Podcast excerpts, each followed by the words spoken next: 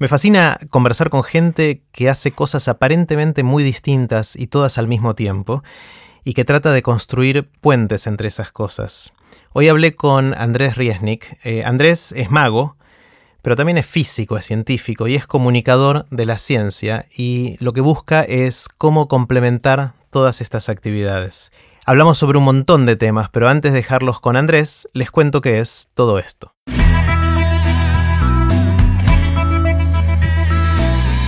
Esto es Aprender de Grandes, el podcast donde comparto lo que aprendo mientras intento aprender durante toda la vida y lo que converso con gente que admiro. En esta primera parte de la conversación con Andrés Riesnik hablamos sobre el asombro, la felicidad, la compasión y la mate magia, es decir, unir la matemática con la magia. Puse los links relevantes en aprenderdegrandes.com barra Andrés no se lo pierdan, que estuvo buenísimo. Con ustedes, Andrés Riesnik. Hola Andrés. ¿Qué tal, Jerry? ¿Cómo estás? Muy bien, muy bien. Como sabes, me gusta empezar con una pregunta grande en Aprender de Grandes. Y en tu caso me interesa muchísimo. En realidad me interesan muchas cosas en tu caso y me debatí con qué, empezar. con lo cual tendremos varias preguntas en, nuestra conversación. Pero querría empezar con algo que a mí me fascina y es esa gente que, como vos, hace cosas muy distintas y trata de unirlas o explorar las interfaces, fronteras o puentes entre distintas cosas.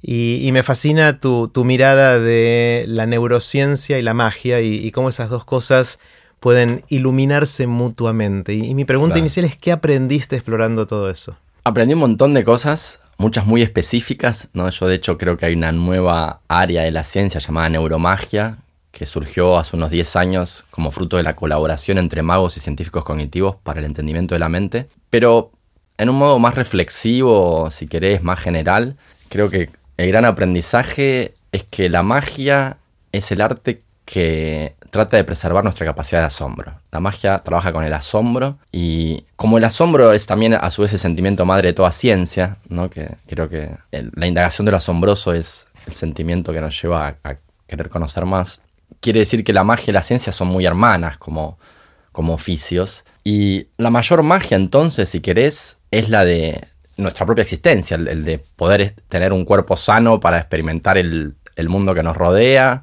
tener una mente sana para poder comprenderlo. Y creo que si paramos un segundo en cualquier momento de nuestro día y podemos tratar de experimentar ese asombro, que creo que todos de chicos en algún momento sentimos, esa cosa de yo soy. Y eso es maravilloso y es mágico y es milagroso. Y creo que en última instancia la magia lo que quiere es que preservamos esa capacidad de asombro, esa capacidad de asombrarnos frente al mayor de los milagros que es nuestra propia existencia, el hecho de tener un cuerpo sano y una mente cuerda, si querés. El otro día justo me charlaba con Eugenia López, que es co-conductora conmigo, bióloga de la Liga de la Ciencia, el programa que hacemos en la TV pública. Y ella justo el día, bueno, tengo una anécdota que ella el día que íbamos a filmar por primera vez, estábamos muy nerviosos, el primer programa, ella le agarró una conjuntivitis a la noche. Uh. Entonces no durmió en toda la noche y me llamó como a las 7 de la mañana con un dolor terrible. Bueno, la llevé, fui con ella al médico, se me desmayó, o sea, a dos horas de empezar a filmar se desmayó. Después salió todo bien, la historia tiene final feliz, logró reponerse todo. Eh, pero me acuerdo cuando íbamos en el taxi, ella le dolía mucho el ojo y, y, decíamos que hay una famosa frase, creo que no es de Borges, sino que Borges cita otro, que dice que quien tiene un dolor de muelas llega a confundir la felicidad con la ausencia del dolor. Y nosotros decíamos, bueno, en realidad no sé si es que la confundes, que eso debiera ser la felicidad. O sea, el solo hecho de tener un cuerpo sano que, te permite respirar profundo y, disfrutar de tu existencia, debiera, si somos conscientes de lo que eso significa, producirnos una profunda felicidad. ¿no? Y creo que me acordé porque creo que la magia en algún sentido trata de inducir ese mismo, ese mismo pensamiento, el de recordarnos, porque la magia cuando vos ves algo asombroso que un mago hace, lo que hace es que te cuestiones los límites de lo que es posible o imposible dado lo que vos sabés sobre el mundo. Por eso no me gusta la magia cuando lo que la gente piensa que es magia, que no es magia, ¿no? Yo digo, yo soy mago, te dicen, ah, haces telepatía, haces telequinesis, mueves objetos. Digo, bueno, no, eso no es magia. Ah, pero entonces no haces magia, tío. No, no, yo hago magia la de verdad, viste que está esa famosa paradoja que Dennett señala, de que lo que la gente piensa que es magia es la magia de no es la magia de verdad, y lo que es magia de verdad la gente dice que no es magia. Eh, pero en realidad la magia de verdad, lo que, lo que nos hace, ¿por, qué la magia de verdad no es la que te dice, ah, yo tengo telepatía frente a un fenómeno? Porque si vos ves a alguien que, que transmite el pensamiento de otra persona, y, vos crees que es telepatía eso, bueno, es un fenómeno que no conocías, todo bien. Bueno, mira, no conocía que hiciera telepatía, aprendí algo que nuevo que no sabía que existe. Pero si vos sabes que en realidad no puede ser, que vos acabas de ver algo que va en contra de todo lo que sabes sobre cómo funciona el universo y sin embargo acaba de pasar delante de tus ojos, eso te lleva a cuestionarte los límites de lo posible y lo imposible dado lo que vos sabés sobre el universo. Que es un poco lo que hacemos todo el tiempo los científicos, porque los científicos trabajamos con la magia todo el tiempo. A veces es una magia más sutil, más difícil de ver. Yo, por ejemplo, eh, trabajé muchos años con fibra óptica. Y en los principios, los fines de los 80 se descubrió un fenómeno muy raro, muy específico, que es que si vos metías un pulso de luz ultra corto de femtosegundos, 10 a la menos 15 segundos, en un cachito muy chiquito de fibra, un pedazo de un metro de fibra, lo que salía del otro lado era un espectro gigante, llamamos un supercontinuo, ¿no? Vos entrabas un pulso con un espectro más o menos ancho, con ciertos colores, digamos, y salía del otro lado un pulso que era un arcoíris gigantesco que iba de los 800 a los 2000 del, del infrarrojo al ultravioleta, en fin. Eh, y no sabíamos por qué pasaba eso. ¿No? Y eso nos obligaba, pero nadie dijo, ah, se ve que es un fenómeno nuevo que Dios puso en la Tierra. No, dijimos, che, dado lo que sabemos sobre el mundo, ¿es posible esto? ¿Cuál es los, ¿Cuáles son los límites de lo posible y lo imposible dado lo que yo sé sobre el mundo? ¿no? Y creo que eso es lo más lindo de la magia, ese cuestionamiento, el de, no el de decir, che, bueno, tal vez hay un fenómeno que, vos no conocés, porque eso, hay un pacto implícito con el público de que yo no soy un tipo que conoce un fenómeno que los físicos jamás estudiaron. Eso es como hasta insultar un poco la inteligencia del público. Yo soy un tipo que Conociendo las cosas que vos sabés sobre el universo, te hago ver cosas que según tus criterios serían imposibles. Y según lo que vos sabés sobre el universo. Y ese cuestionamiento creo que es el. Y, el asombro frente a esas posibilidades es, si querés, el, motor último de la magia o, el, el, objetivo último de la magia. Que preserves, como decía Gran René Laván, preservar la capacidad de asombro, que ese es el oficio del mago. Está genial. Eh, se me ocurre que quizás podría haber una diferencia en, con lo que pasa después del asombro, entre la magia y la ciencia. En la ciencia, una vez que nos asombramos, queremos tratar de explicar. Mientras que en la magia uno va a disfrutar, va a disfrutar del show. Y hablar, sí. Pienso que es un poco una diferencia entre arte y ciencia también. Justo estuve reflexionando mucho sobre eso porque estoy haciendo una obra de teatro con Vivi Telas, que ella hace lo que se llama biodramas. Ella como que inventó ese que es una directora de teatro muy conocida. Aparte la historia de Vitelas es fascinante. Vitelas, por ejemplo, cantaba con los redondos, con el Indio Solari en cemento. Era una historia, fundó con Fabiana Cantilo, creo que era las, la Baby Squid, que era una banda mítica también del, del rock nacional, hecha por mujeres. Y después inventó toda una rama del teatro llamada biodrama, donde ella agarra vida de personas y arma una obra de teatro basada en la vida de la persona, pero después la obra de teatro la interpreta la propia persona. Y, ya lo explica en una charla TED sí, de de Plata que dio muy buena. Después voy a poner el link en. Ah, buenísimo, sí. Vamos a poner aprenderdegrandes.com barra Andy, ¿querés? ¿O Andrés? Puede ser, Andrés, puede ser. Ah, ¿Andrés? Sí, Andrés, va a ser así, Andrés. Creo que sos el primero. Andrés. Otro, claro. Eh, listo, pisaste primero. sí, Vivi tiene una TED hermosa y cuenta un poco su trabajo. Pero la cuestión es que ella hace esto de eh, hacer estos biodramas y por cuestiones de la vida, vueltas de la vida, terminé yo haciendo un biodrama con ella, ahora que estrenamos hace poco y lo estamos presentando.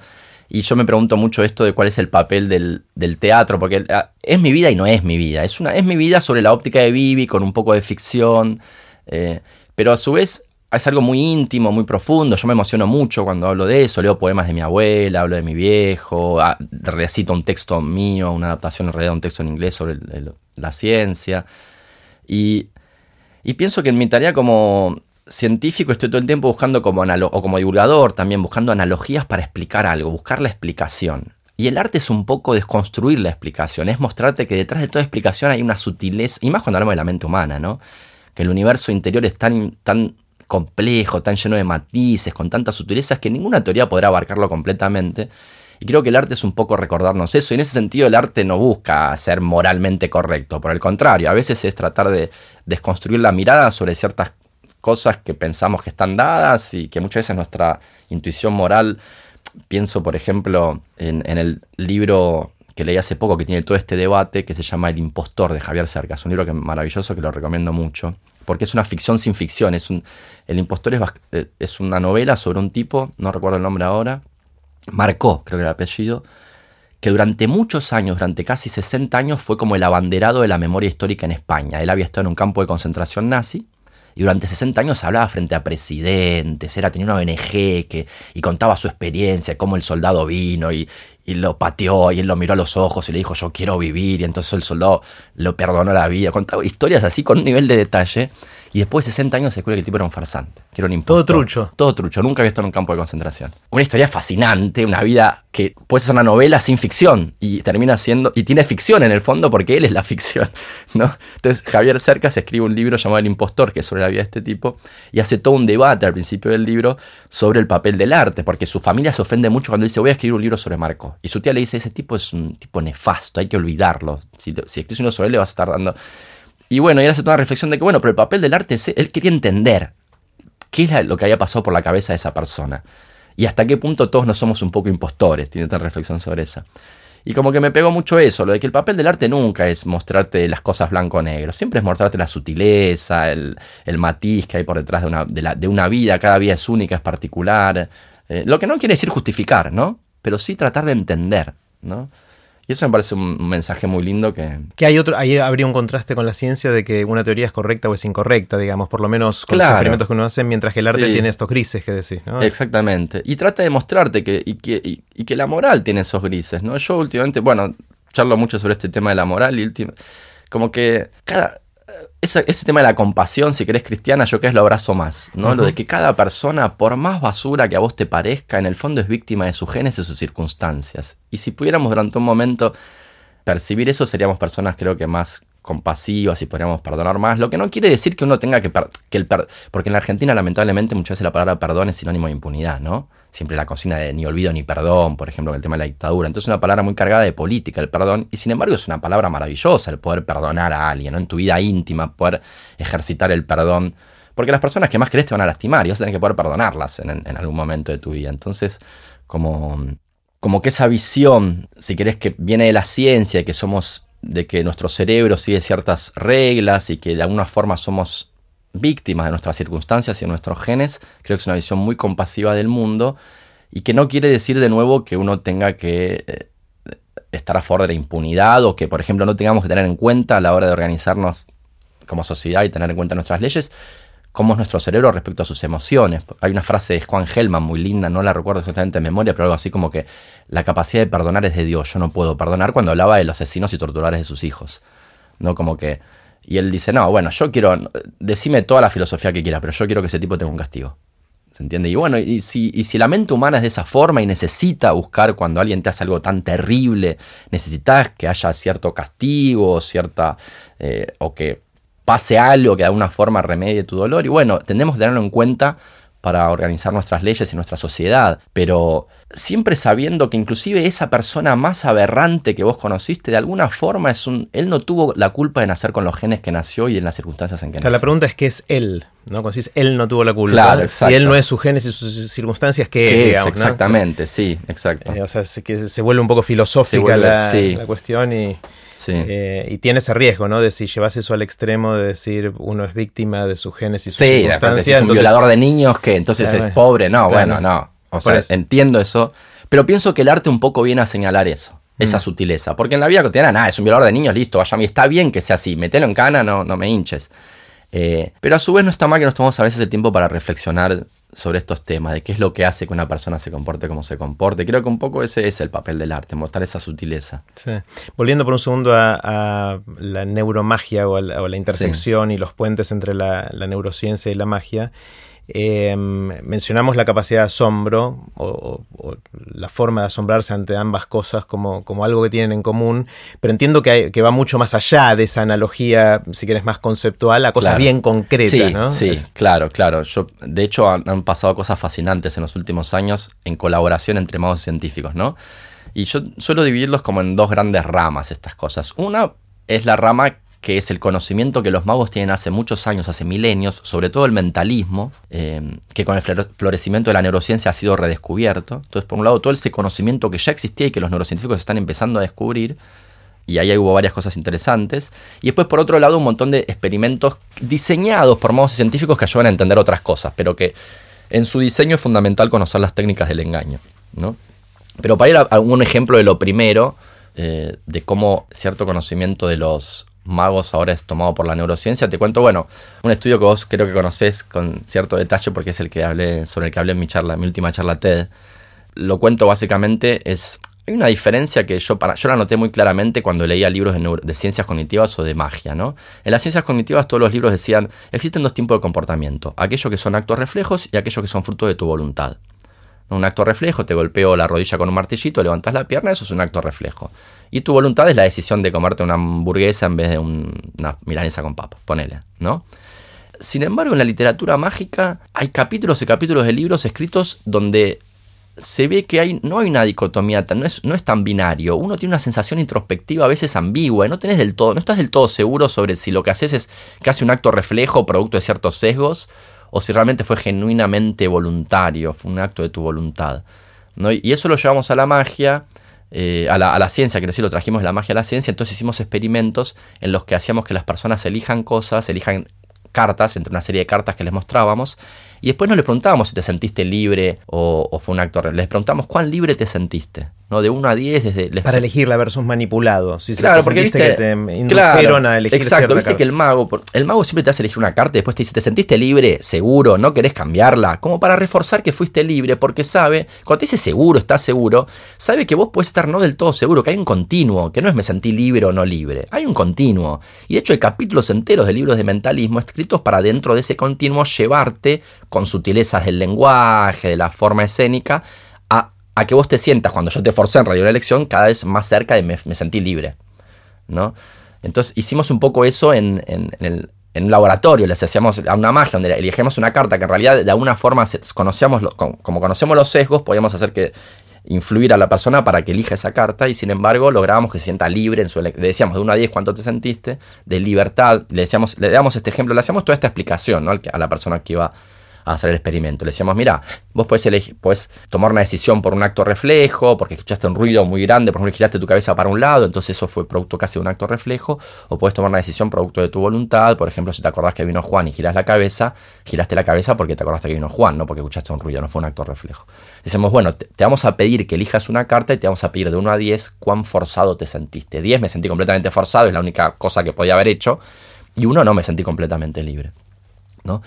Y haciendo ese experimento, nosotros lo que descubrimos, porque nosotros al mismo tiempo que las personas miraban las cartas y elegían, em, medíamos cómo cambiaba el diámetro de sus pupilas. Con una precisión muy grande, con precisión de milímetro y milisegundo por la primera reacción es que tiene que ver el tamaño de la pupila con todo esto, bueno, Teníamos nuestras razones, porque sabemos que varios procesos cognitivos modulan rápidamente la pupila en, términos microscópicos, no se ve a simple vista, ¿no?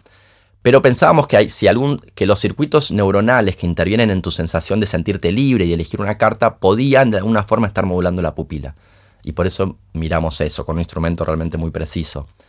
Y entonces descubrimos, y esto es como primer ejemplo, te muestro de cómo usando conocimiento de la magia descubrimos eh, algunas cosas interesantes para la neurociencia descubrimos que podíamos, mirando cómo se comportaba la pupila de la persona, saber con buena probabilidad, no 100% de acierto, pero con una probabilidad mayor al azar, saber no solo si la persona había elegido la carta que queríamos que elija, sino si se había sentido libre o manipulada, sin preguntarle, simplemente mirando la dinámica de su pupila.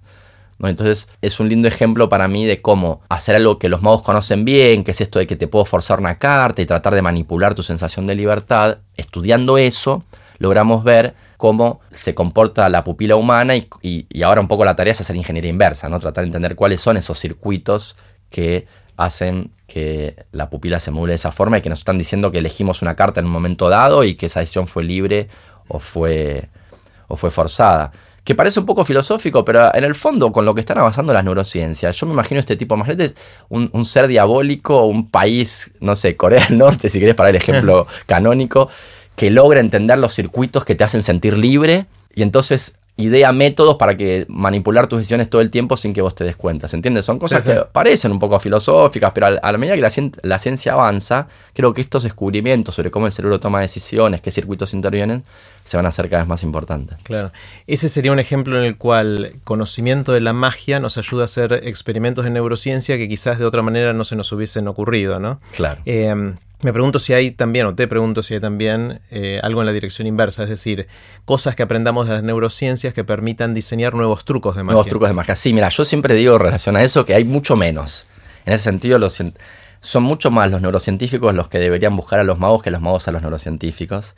Hay un ejemplo, si querés, que yo conozco de un juego que nació en el laboratorio y fue llevado a los escenarios, que es el, el llamado Personal Swap, que es en realidad es acá lo hizo CQC, creo. En un momento Eren Brown, un mago mentalista inglés muy conocido, lo sacó del laboratorio y lo llevó a un show de magia.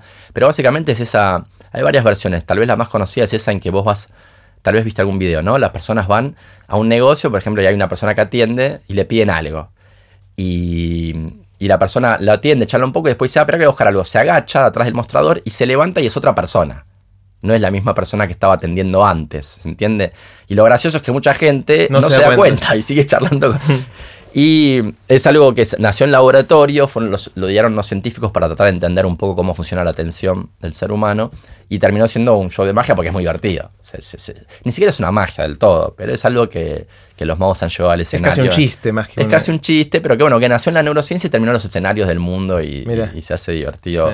Em, pero bueno, ese es, si querés, el único ejemplo que conozco de eh, conocimientos que viene de la ciencia, de la neurociencia, que pudo ser llevado con éxito a un show de magia. Parecería que lo, que más tienen en común de manera práctica la, neurociencia y la magia es que ambos estudian o juegan con la percepción. O sea, que es la percepción una de las grandes áreas en las cuales hay interés mutuo, ¿no? Exactamente, la percepción y te ir a la toma de decisiones. Para mí son las dos grandes áreas de, de intersección entre magia y ciencia, sí. Sí, sí, Sin duda. Hay, hay, muchas charlas TED con magos, algunos de, tus eh, gente que, que, admirás o que fuiste siguiendo con el tiempo, como, como este señor, ¿cómo se llama? Arthur Benjamin. Arthur Benjamin. Arthur Benjamin no solo es un mago, sino que a mí me cambió la vida. Esa charla TED, ahí, ahí yo puedo decir la charla TED me cambió la vida sin lugar a dudas. A ver, ¿cuáles son? Bueno, esa no, digo, las charlas TED por esa. Ah, por esa. Otras me cambiaron, otras fueron muy profundamente significativas para mí, pero, esa, me cambió la vida. ¿Por qué? Contanos qué, pasa en esa charla y por qué te cambió la vida. Porque yo de repente, cuando habían empezado a surgir las charlas TED, por primera vez, yo había visto la de Ken Robinson de creatividad y la de la chica esta que tuvo el stroke. De Jill Bolte Taylor. Hermosísima, me había conmovido hasta las lágrimas. Y haciendo un poco, yo no me acuerdo bien cómo fue, viste, esas, esas procrastinaciones. Eh, hice clic en una que se llamaba Matemagic, Matemagia. Y veo a, Arthur Benjamin, en ese momento no sabía que se llamaba Arthur Benjamin, simplemente está en el título de la charla, pero que hace algo que me deja fascinadísimo, que es, hace un show de magia pero con números, donde hace cálculo mental, donde adivina números, donde hace cosas todas relacionadas con números. Y bueno, yo era mago de muy chiquito, siempre encantó la magia, siempre hice cursos de diversos con magia, ya tenía 30 años cuando vi esa charla, por lo menos 30, si no 31 o 32. Eh, y me fascinó, dije, esto es lo que quiero. Esto es una mezcla entre mis dos grandes pasiones, entre la magia y la, ciencia y los números. Entonces, y, hacía cosas increíbles. ¿Qué hacía que, te, que, lo, más, lo más increíble era que hacía unas cuentas complicadísimas en dos segundos. Y usando solo su mente, sin escribir. Solo su mente, decían, decime un número de tres dígitos, y le va al cuadrado instantáneamente. Y yo dije, wow, qué interesante esto. Entonces lo googleé un poco y veo que el tipo dice, no, pero esto es una técnica, al contrario de un montón de otros sobre que después podemos charlar, charlatanes que hacen estas cosas y dicen que es fruto de un ataque de epilepsia en su infancia, por ejemplo, él era completamente transparente. Decía, no, no, yo tengo una técnica, si querés te la explico y si practicas lo podés hacer. Y en mi libro te lo enseño. Entonces, me mandé traer su libro de Estados Unidos, en ese momento ni siquiera usaba Kindle, ¿no? Porque esto fue hace ocho años, nueve años, todavía no... Debía existir ya el libro electrónico, pero no se usaba mucho. Entonces me mandé traer su libro de Estados Unidos por correo Ahí explica cómo se hace. Y ahí explica cómo se hace. Y lo empecé a practicar. Lo empecé a leer, lo empecé a practicar. Y, entonces yo tenía en ese momento un show de magia con mi hermano Martín, se llamaba Los Hermagos. Hacíamos en el Bululú, un teatro medio mítico del under porteño, hacíamos un show de magia quincenal. Y empecé a meter como, después de practicarlo durante seis meses, empecé a meter pequeñas demostraciones de matemagia en mi show del Bululú con mi hermano. Y bueno, eso empezó a crecer, a crecer, a crecer. Y la, verdad que ahora, gracias a eso, bueno, entre otras cosas, por ejemplo, estoy haciendo la Liga de la Ciencia en la TV Pública. O bueno, llegué. Me abrió un montón de puertas, eso porque es algo muy novedoso. Cuando yo cuando lo vi y dije, wow, quiero hacer esto, y empecé a averiguar quién hacía esto, me enteré que no lo hacía nadie, en, no en nuestro país, no lo hacía nadie en toda Latinoamérica. Mira. Entonces dije, bueno, lo voy a hacer. También fue. Sos el primer matemago de América Latina. el primer matemago latinoamericano, pero por eso también fue, además de que me gustaba, fue una visión, si querés, comercial. O sea, tú, esa, esa visión la tenía Tiene salida laborales. Claro, digamos, mago, porque encima hoy en día la magia cambió mucho. Hoy en día la magia, hay unos pibitos de 15, 20 años que la rompen, hacen unas técnicas. Cuando yo era Cuando yo empecé a estudiar magia, yo fui la última generación, creo que aprendió por el secreto. O sea, que era, tenías que esperar la semana entera para encontrarte con el tipo y te cuente el secreto. Y, de repente hay un mago profesional que sabía dos o tres secretos que hoy diríamos que son muy boludos, con perdón de la palabra, pero con eso vivían. Claro. Hoy en día eso se terminó, porque los secretos están por todos lados y los pibitos lo ves y parecen acróbatas de las cartas, es como hacen unas cosas, unas prestidigitaciones fascinantes, unas cosas realmente increíbles. Y yo, que ya tenía como 30 años, decía, bueno, yo con estos pinos. Y encima yo soy fío, o sea, lo mío era un hobby, siempre muy apasionado, y cada fin de semana enteros a tratar de mejorarme como mago. Pero contra estos pibes yo decía, ¿cómo compito? Y de repente tenía la mate magia y decía, bueno, esto es mío, acá nadie lo hace y como que también tuve esa versión comercial, si se quiere, muy impulsado también por mis amigos magos. Me acuerdo charlas con el gran mago Juan Pablo Ibáñez, por ejemplo. Eh, y, Abril, su novia, los dos diciéndome, che, Andrés, tenés un diamante que tenés que pulir porque esto es espectacular. En las primeras presentaciones, como que... Y Juan Pablo es un tipo con mucha experiencia, es uno de los magos, si querés, comercialmente más exitosos de la Argentina. Y él, con toda su experiencia, me decía, Andrés, dale bola a esto porque esto realmente no lo vi nunca, no lo hace nadie acá y creo que tenés un, un futuro muy grande por este lado. Entonces aprendiste esa técnica y qué podés hacer con esa técnica. Y hoy en día, por ejemplo, algo que me sale muy fácilmente es elevar números de tres dígitos al cuadrado. ¿Te puedo tirar uno? Sí, a ver, tirame. 325. 325 al cuadrado es 105.625. Y lo sí, ¿eh? quiero ver, 105.000. 625. Y te dije 325. bueno, después lo chequeamos. después lo chequeas, no, pero este. este no, no, con tres dígitos estoy muy seguro. La dificultad crece exponencialmente con el número de dígitos. Pero cuatro dígitos podría hacerlo, pero tardaría varios segundos. ¿Te cuesta un poco más? Sí, me cuesta más. Pero hago ese tipo de cosas y impresiona. Lo lindo es que además impresiona a todo el mundo. Es muy lindo. Es como que vas a espectáculos. El otro día me llaman eh, una madre y me dice: Tengo mi chico. Eh, ¿Vos sos el mago Andrés? Digo, sí, sí. ¿Viste? soy ah, no, conseguí tu teléfono, no me acuerdo cómo había conseguido mi teléfono. Me dice, bueno, porque mi, eh, mi nene cumple 8 años y quería que vengas a hacer magia a su fiesta. Entonces yo le digo, no, espera, es que yo no, este, te, voy a pasar el número de un amigo que hace magia con palomas, conejos, eso que probablemente vos querés. Me dice, no, no, no, ¿cómo conejos? No, no. Mi hijo te vio en Tecnópolis y quiere lo de los números. a los 8 años. de ternura, a los 8 años. estaba cumpliendo 8. Entonces me arreté de ternura y fui. Cuando llego había 40 enanitos y enanitas con sus calculadoras en las manos esperándome. Y nada, hice un show de media hora de números y ellos todos fascinados y querían entender, entender por qué salía bien, cómo eran las cuentas, agarrar la calculadora. Eso si querés es lo que más me fascina. El otro día también fui a un circo, otra anécdota maravillosa que me pasó. Fui a una varieté de circo, que es una de las cosas que me, uno de los gustos que me doy con esto de la matemagia, ¿no? Estar en ambientes que son muy diferentes a los que uno está acostumbrado como científico. Y la cuestión que era la escuela criolla de circo, un lugar muy mítico, y, había, estaba uno de los chicos que trabajaba ahí, creo que era uno de los dueños del lugar, pero la cuestión es que él, era un acróbata muy bueno y tenía un hijo chico de 5 años que estaba muy acostumbrado a vivir entre, entre los, acróbatas, los malabaritas, los payasos.